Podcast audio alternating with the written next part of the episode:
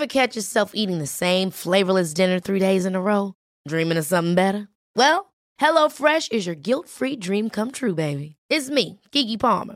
Let's wake up those taste buds with hot, juicy pecan-crusted chicken or garlic butter shrimp scampi. Mm.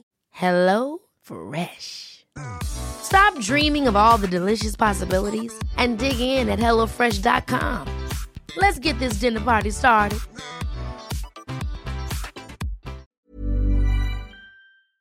Bonjour, aujourd'hui dans la santé expliquée à ma fille, je répondrai aux questions de Sacha sur les différents poils et nous verrons qu'ils ont tous une utilité.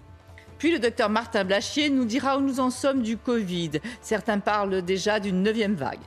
Il nous parlera aussi des puffs, ces cigarettes électroniques qui ciblent les jeunes. Et enfin, il nous dira que penser de l'urinothérapie.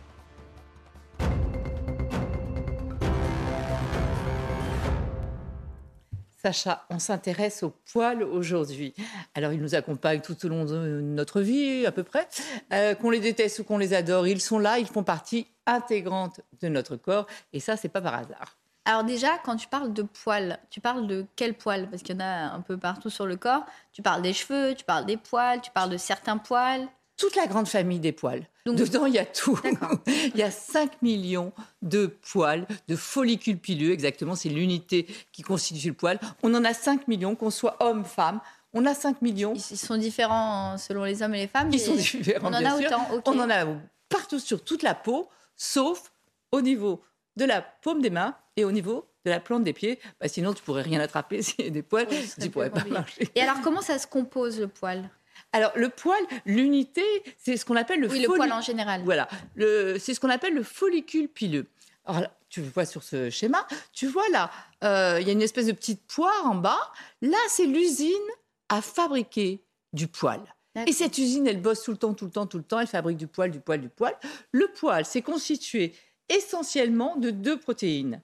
La kératine, c'est une protéine très, euh, à la fois très résistante, mais très souple. Elle a plein de qualités. Et par exemple, dans les cheveux, on a deux, elles sont euh, empilées un peu comme des écailles, tu vois, sur le cheveu, comme ça, deux ou trois couches d'écailles, comme ça, comme des tuiles, si tu veux.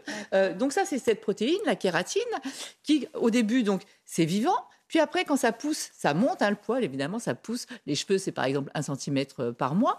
Quand ça pousse, ça va mourir. Après, il y a la mélanine. La mélanine, c'est un pigment, c'est une autre protéine. C'est un pigment qui va faire que tu as des cheveux de telle couleur, quelqu'un les aura d'une autre couleur. Ça vient de la Et mélanine. Chacun a une couleur différente. Après, il y a une glande sébacée à chaque poil. Il y a un muscle arrecteur chaque poil. Et en bas, tu le vois, il y a des vaisseaux, euh, des artères et des veines, parce qu'évidemment, il faut que Pour ce soit nourri, hein. donc euh, qui apporte l'oxygène, les nutriments, etc. Ce qui fait que l'alimentation peut aussi jouer et ton mode de vie aussi. Si Sur la pousse des poils. ça empêche euh, le sang de bien arriver, donc c'est pas terrible. Et en vert, ce que tu vois, c'est un petit nerf. Voilà. Mais s'il y a des nerfs sur le poil, comment ça se fait que ça, ça fasse pas mal quand on les coupe ou quand on les touche ou- Très bonne remarque. Alors ça fait pas mal. Pourquoi? Parce que comme je t'ai dit tout à l'heure, c'est mort.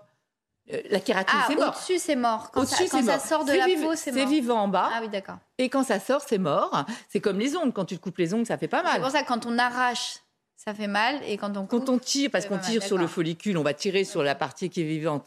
Là, ça va faire mal quand on tire les cheveux. Mais quand on te les coupe, heureusement, ça fait Oui, pas mal. Et tu nous as dit qu'il y en avait 5 millions Oui, de poils sur le corps. C'est qu'il y a une raison. Donc ça sert à quoi? Tous ces Ah, ça, a plein de fonctions. Alors, on va, voir les princi- on va voir les principales. Une, une fonction importante, c'est que ça hydrate la peau. Parce que regarde, la glande sébacée, en fait, ça sécrète du sébum en permanence. Et ce sébum, ça va faire un film qui va recouvrir comme ça toute la surface de la peau et qui va l'hydrater, la protéger. Ça, c'est lié au sébum. Ensuite, ça va avoir euh, euh, une fonction de thermorégulation. C'est-à-dire? C'est-à-dire, tu sais que nous sommes des êtres homéothermes, il faut qu'on reste à 37 degrés en permanence. Donc, on a une espèce, grâce au poil, on a une espèce de clim portable, si tu veux, réversible. Et comment les poils, ça peut réguler la température du corps? Parce que, euh, par exemple, quand il fait chaud, le moyen que l'on a pour lutter contre la, chaleur, c'est de transpirer. hein. C'est ce qui fait que tu vas re- faire redescendre de la faire de température. l'eau sur le corps. Voilà. euh, Et donc, grâce au poil, tu vas retenir l'eau. Donc, la fraîcheur, tu vas la garder comme ça. Tu sur- veux dire que sans les poils, l'eau tomberait en fait. Voilà. Et donc, comme ça, tu vas pouvoir euh, refroidir, faire baisser la température interne du corps. Ça, c'est pour la chaleur. Après, pour le froid, je te l'ai dit tout à l'heure sur le dessin, on l'a on l'a montré, chaque poil, il y a un petit muscle, le muscle arrecteur, le muscle horripilateur aussi. On va le revoir sur le schéma. Tu vois ce petit muscle-là? Eh bien, c'est ce qui fait que tu frissonnes, tu sais, quand Ouais. tu as froid. Et le frisson, ça réchauffe un peu, ça dégage de la chaleur. D'accord. Et ensuite, quand, quand ce muscle se contracte, quand il fait froid, les poils vont se dresser, se hérisser, et ça va faire un petit coussin, pas, pas aussi haut que ça, Oui. un tout petit coussin comme ça d'air qui va comme ça isoler, si tu veux, euh, le corps du froid. C'est un petit peu le principe des doudounes, tu sais, où il y a de l'air euh, Ouais, dedans, voilà. Donc voilà à quoi ça sert. Après, il y a d'autres fonctions. Euh, ça va nous protéger aussi des. Ah, ça- ah oui, ça augmente la sensibilité. J'avais oublié.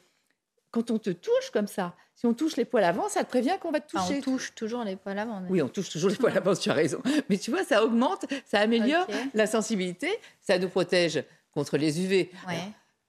Quand on est très poilu, ça protège encore mieux. Euh, et il y a aussi un petit rôle de détoxification.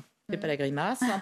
c'est euh, c'est très peu, très léger. Mais on retrouve euh, des toxines comme le mercure, le plomb, l'arsenic, la nicotine, des drogues. Et Ah oui, dans va- les cheveux et dans Voilà. les poils. Et la police scientifique, d'ailleurs, souvent analyse les ça. cheveux ou les poils pour savoir un petit peu euh, ce qui s'est passé, ce que les gens ont pris. Et ça, c'est un peu les grandes fonctions des poils en général. Mais après, en fonction de l'endroit, euh, ça a différentes fonctions. C'est pas la même fonction les, les cheveux que les poils sur les jambes, par exemple. Non, et ça va dépendre de beaucoup de choses. Ça va dépendre de la localisation, comme tu viens de le dire. Ça va dépendre aussi du cycle, parce que les, les- les poils, ils évoluent par cycle. hein. Il y en a un qui pousse et il y en a un qui, vient, qui prend la suite, qui pousse par en dessous. L'usine, elle continue toujours à fabriquer. Il y en a un qui va sortir de la peau, qui va tomber, et il y en a un qui arrive. hein, on reste jamais sans poil. hein.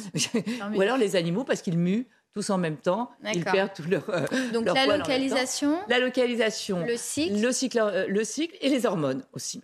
Alors on va voir. Euh, donc la localisation, tu te doutes bien que, C'est pas la même fonction en fonction de l'endroit où il y a les poils, par exemple, ça. les sourcils. Voilà. les, sou- les sourcils et les cils, le- leur but, c'est de protéger les yeux. Non seulement de protéger les yeux, mais regardez, là, ça fait comme une petite gouttière, tu sais, et comme ça, ça évite l'eau à l'eau de tomber quand, t'es mou- quand tu transpires, par exemple, etc. etc. L'eau reste dans les poils et ils ne vont pas. Voilà, sinon, c'est, hop, elle va, quand tu transpires, elle va pas tomber directement dans l'œil. Après, les cheveux, c'est pour protéger le crâne, le protéger des ultraviolets, du chaud, mais le protéger aussi du froid. D'ailleurs, les personnes chauves, souvent, elles mettent des casquettes parce que l'hiver, elles ont froid. hein. Ça nous protège aussi du froid, ça couvre aussi les oreilles, etc. Après, euh, nez-oreille. Dans le nez, dans les oreilles, on a des poils. Bah oui. Ben, ils ont un vrai rôle. D'ailleurs, c'est pour ça qu'il faut, on peut les couper, ceux qui dépassent, mais on peut pas les enlever. C'est pas bon du tout de les enlever. hein. Pourquoi Les ils poils- servent à quoi? Les poils du nez, ils vont servir, à- ils vont éviter aux agents infectieux, c'est des portes d'entrée pour les microbes. hein. Et ils vont servir de, pour bloquer. De barrière. les- voilà, de barrière. Pour bloquer les agents infectieux. Ils vont servir aussi à humidifier, garder un peu d'humidité euh, dans, dans le nez, parce que le- les bronches, elles n'aiment pas l'air froid. hein. Donc ça va réchauffer, froid, ça etc., réchauffe. etc. Ça va nous alerter s'il y a une petite bébête qui veut rentrer euh, dans, dans notre nez. Tout de suite, on a un réflexe d'éternuement. Ça va aussi. euh, euh, Qu'est-ce que ça fait encore? Ah oui, ça atténue quand même les, od- les odeurs un petit peu. hein. Pour les oreilles, c'est pareil. Ça empêche les petites bébêtes de rentrer. Ça évite, euh, ça bloque les agents anti-infectieux et ça nous prévient s'il y a une petite bébête qui veut rentrer un petit moucheron. ou Ça, c'est les poils du visage. Ça, c'est les poils du Ah. visage. Après, tous les autres, ils servent. Ben, on vient de le voir pour le duvet. Le duvet, on vient de le On voir pour la thermorégulation, corps, voilà. etc. Ouais. Pour les aisselles, pourquoi on en a? C'est pareil, pour éliminer, puisque ça va nous permettre de réguler la température. Bon, la transpiration pour euh, retenir un peu la sueur, la garder, et pour éviter aussi les frottements. Si tu n'as pas de poils, ça frotte. Imagine euh, si on n'avait pas de, de poils au niveau des, des parties génitales. Je sais pas pourquoi on a mis maillot, c'est pas maillot, Oui. mais c'est pas grave. Mais on comprend on comprend ce que ça veut dire. Euh, au niveau des parties génitales, ça frotterait peau contre peau, alors que là, grâce au poil, ça évite un petit peu. Et puis, ça permet d'éviter les infections.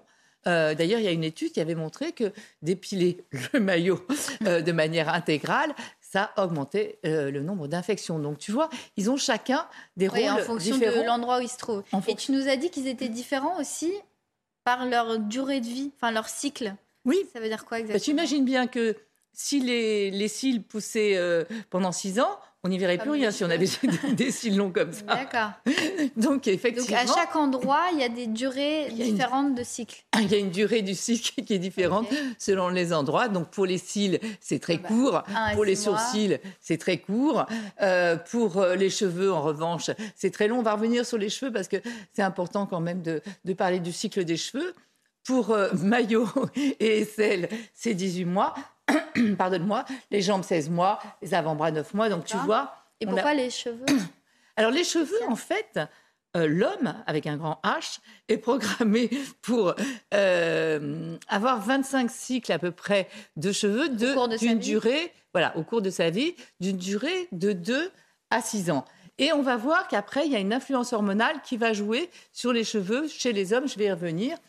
Donc là, c'était le troisième facteur, c'était l'influence hormonale, hein, je crois. Ouais. Pour les... Alors, en quoi Ah, ça joue crois, les... En quoi ça joue sur, euh, sur la pousse des poils? Tu sais que à la puberté, les hormones. C'est là que les poils. euh, Voilà, les hormones sexuelles Ah, féminines. ça arrive en même temps que les hormones. Voilà, les hormones sexuelles féminines ou masculines euh, vont déclencher l'apparition des poils qui sont des, des, des caractères sexuels secondaires, si tu veux. hein. À la puberté, les femmes commencent à avoir des poils et les hommes aussi. Euh, et ça, c'est lié à la, aux estrogènes chez les femmes et à la testostérone chez les Et hommes. c'est pour ça que c'est différent chez les hommes et les femmes. Voilà.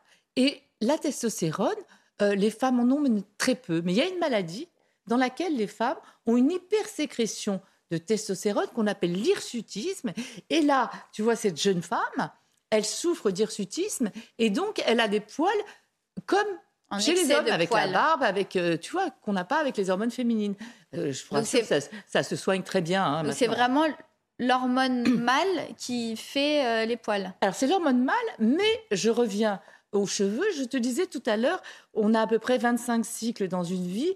Pour les cheveux, un cycle, c'est 2 à 6 ans. En fait, la testostérone, elle fait le contraire. Elle n'agit pas de la même manière sur les poils et sur les cheveux. C'est-à-dire qu'un excès de testostérone va agir, notamment avec- à travers une enzyme, inversement sur les cheveux et va raccourcir les cycles pilaires, les cycles des cheveux. Et donc, tu on va se beaucoup de retrouver avec et, et beaucoup de poils moins de et perdre ses cheveux, on sait quand même, c'est ce qu'on appelle l'alopécie androgénique. Donc ça vient des hormones et de la famille. Et on sait que 20% des hommes à partir de 20 ans, 30% Mm. à partir de 30 ans et 1 sur 2 à partir de 50 ans vont perdre leurs cheveux. Voilà. Et tu nous as donné toutes les, les fonctions des poils, donc c'est utile, indispensable. Du coup, est-ce que c'est pas mauvais de, de les enlever, de les épiler? Alors, on, ne va pas enlever tout le duvet, tout, tout, tout mais c'est vrai Non, que dans- le duvet, d'enlever, non, d'enlever- les aisselles, à par certains exemple. endroits, voilà, Voilà, euh, les aisselles, c'est aisselles, maillots, 1% de la jambes. thermorégulation, donc ça va pas non plus changer euh, la vie. Euh, voilà, non, non, on, on va pas changer les choses. Voilà, mais voilà tout ce qu'on pouvait dire sur les poils. Mais euh, voilà, on ne choisit pas d'être poilu ou non. En revanche, on peut peut-être choisir ce qu'on veut en faire. Ça dépend aussi beaucoup de la culture et, de la religion. hein. Il y en a pour lesquels euh, les poils, c'est impur. Voilà ce qu'on pouvait dire sur les poils, Sacha.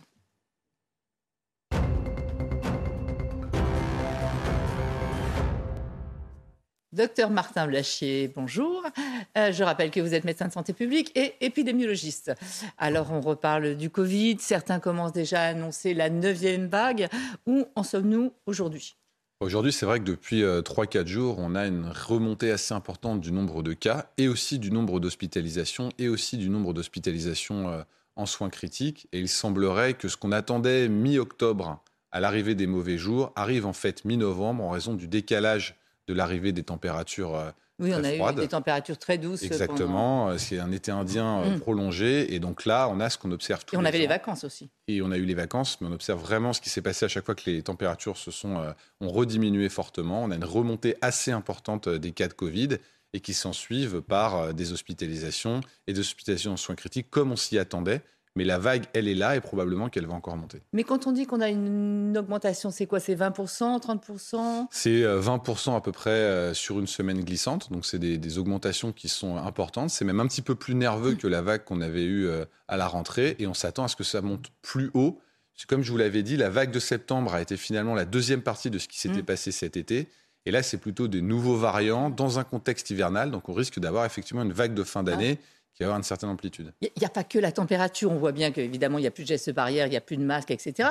Mais surtout, on voit aussi que maintenant, ça s'est banalisé, entre guillemets. C'est-à-dire que tout le monde a le Covid, pratiquement, hein, tous les gens. Et je pense que tout le monde ne s'isole pas, ne se fait même pas tester. On a l'impression qu'il y en a partout, mais que les gens, du coup, euh, sont plus contaminants puisqu'ils ne, ne s'arrêtent pas, ils ne s'isolent plus, ça etc. Va, ça, doit jouer aussi. Ça, va sans doute jouer un petit peu sur euh, la rapidité du phénomène, mais euh, de toute façon, je pense que c'est l'hiver qui est, qui est le, le plus déterminant. C'est vrai que les gens se testent moins. Il y a une idée aussi que Aujourd'hui, les symptômes sont plus digestifs et donc les gens se testent moins. Mais il n'empêche que chaque année, c'est à peu près le même phénomène qui se passe. Et on en a l'été aussi, hein. on a eu une vague l'été aussi. Oui, mais ce n'est pas les mêmes vagues. Vous verrez, les, vagues hivernales sont beaucoup plus impactantes que les vagues estivales. Cet été, on n'a pas eu d'impact sur le système de santé réellement. Là, comme je vous le disais ah la dernière fois, je pense qu'on aura quand même un impact sur le système de santé.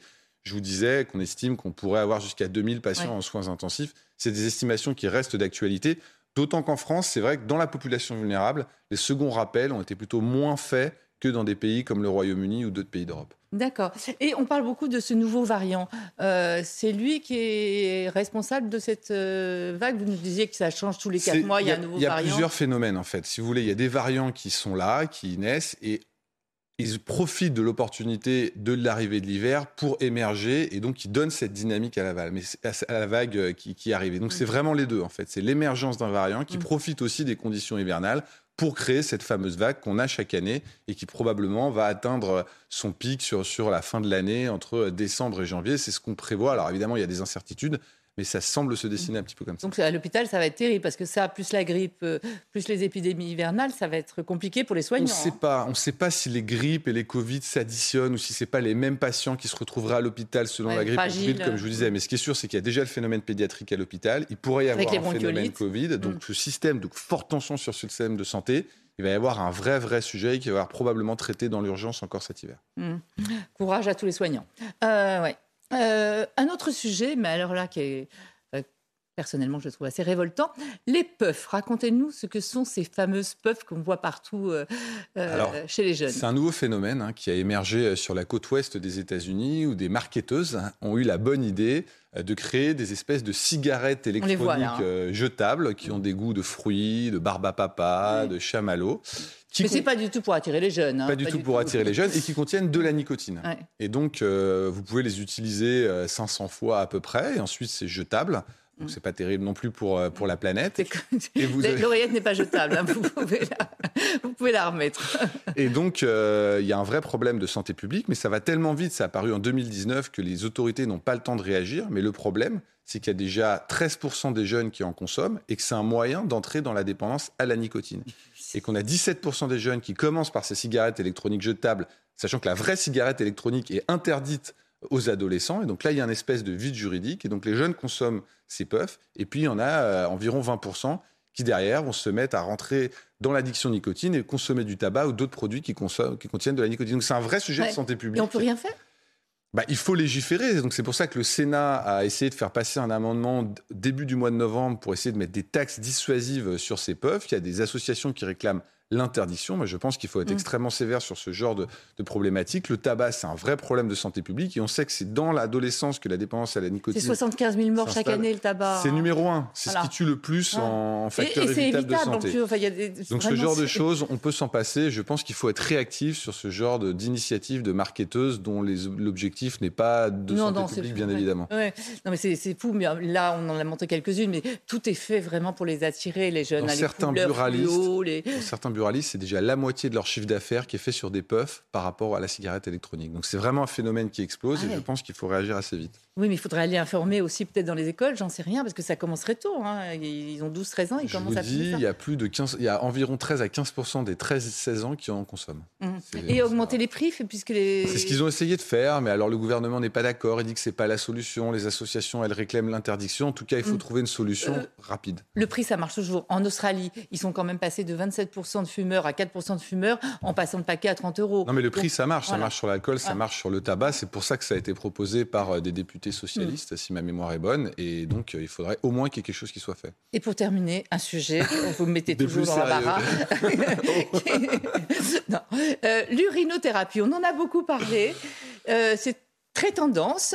Certaines stars euh, l'ont même, euh, on, on en même vanté les qualités. On va regarder tout de suite d'ailleurs, comme euh, Madonna, c'est boire son urine. Alors absolument. Alors, c'est, racontez-nous ce qu'elle fait, là. C'est vieux comme le monde, mais euh, Madonna euh, a trouvé une super solution pour guérir tous ses problèmes de santé. C'est après un bain glacé, elle boit une petite quantité de, de son urine et donc ce serait vanté par un certain nombre de euh, de rebouteux qui considéreraient que comme le liquide amniotique est constitué en grande partie d'urine, forcément c'est bon pour le bébé, donc c'est bon pour nous. Ouais. Donc vous voyez le genre de, euh, de logique qui sont, qui sont développées. Alors évidemment c'est pas vrai du tout. Ouais. Euh, je rappelle que la fonction de l'urine, c'est d'éliminer les toxiques de votre organisme, notamment l'acide urique, hein, qui est un dégradé euh, de votre matériel génétique qui devient un toxique finalement dans votre sang, qui est filtré par les reins, qui se retrouve dans votre urine. Toutes les toxiques que vous emmagasinez, elles sortent également dans les urines. Donc reboire ce que l'or- l'organisme essaye de rejeter, évidemment, c'est très toxique. Et donc c'est déconseillé par toutes les sociétés médicales et Ah par tous les médecins. Il ne faut surtout pas le faire. Et c'est même maintenant identifié comme des dérives sectaires. Donc ne faites pas ce que fait Madonna, ne buvez pas votre Oui, urine. enfin, ça me paraît tellement du bon sens, quoi. Si on les élimine, c'est parce que ce sont des déchets. On va pas revoir les déchets. Enfin, Oui, fou. Et ça continue mais c'est parce dans que ça fait des années. hein. donc c'est bon pour le bébé, donc ça serait probablement bon pour nous. Il faut faire attention à ce qu'on entend. Merci beaucoup pour toutes ces informations. Merci, docteur Bla- Blachier. Bla, bla, Blachier. Pardon. Euh, merci à vous de nous avoir suivis et restez en notre compagnie. L'info, c'est sur CNews.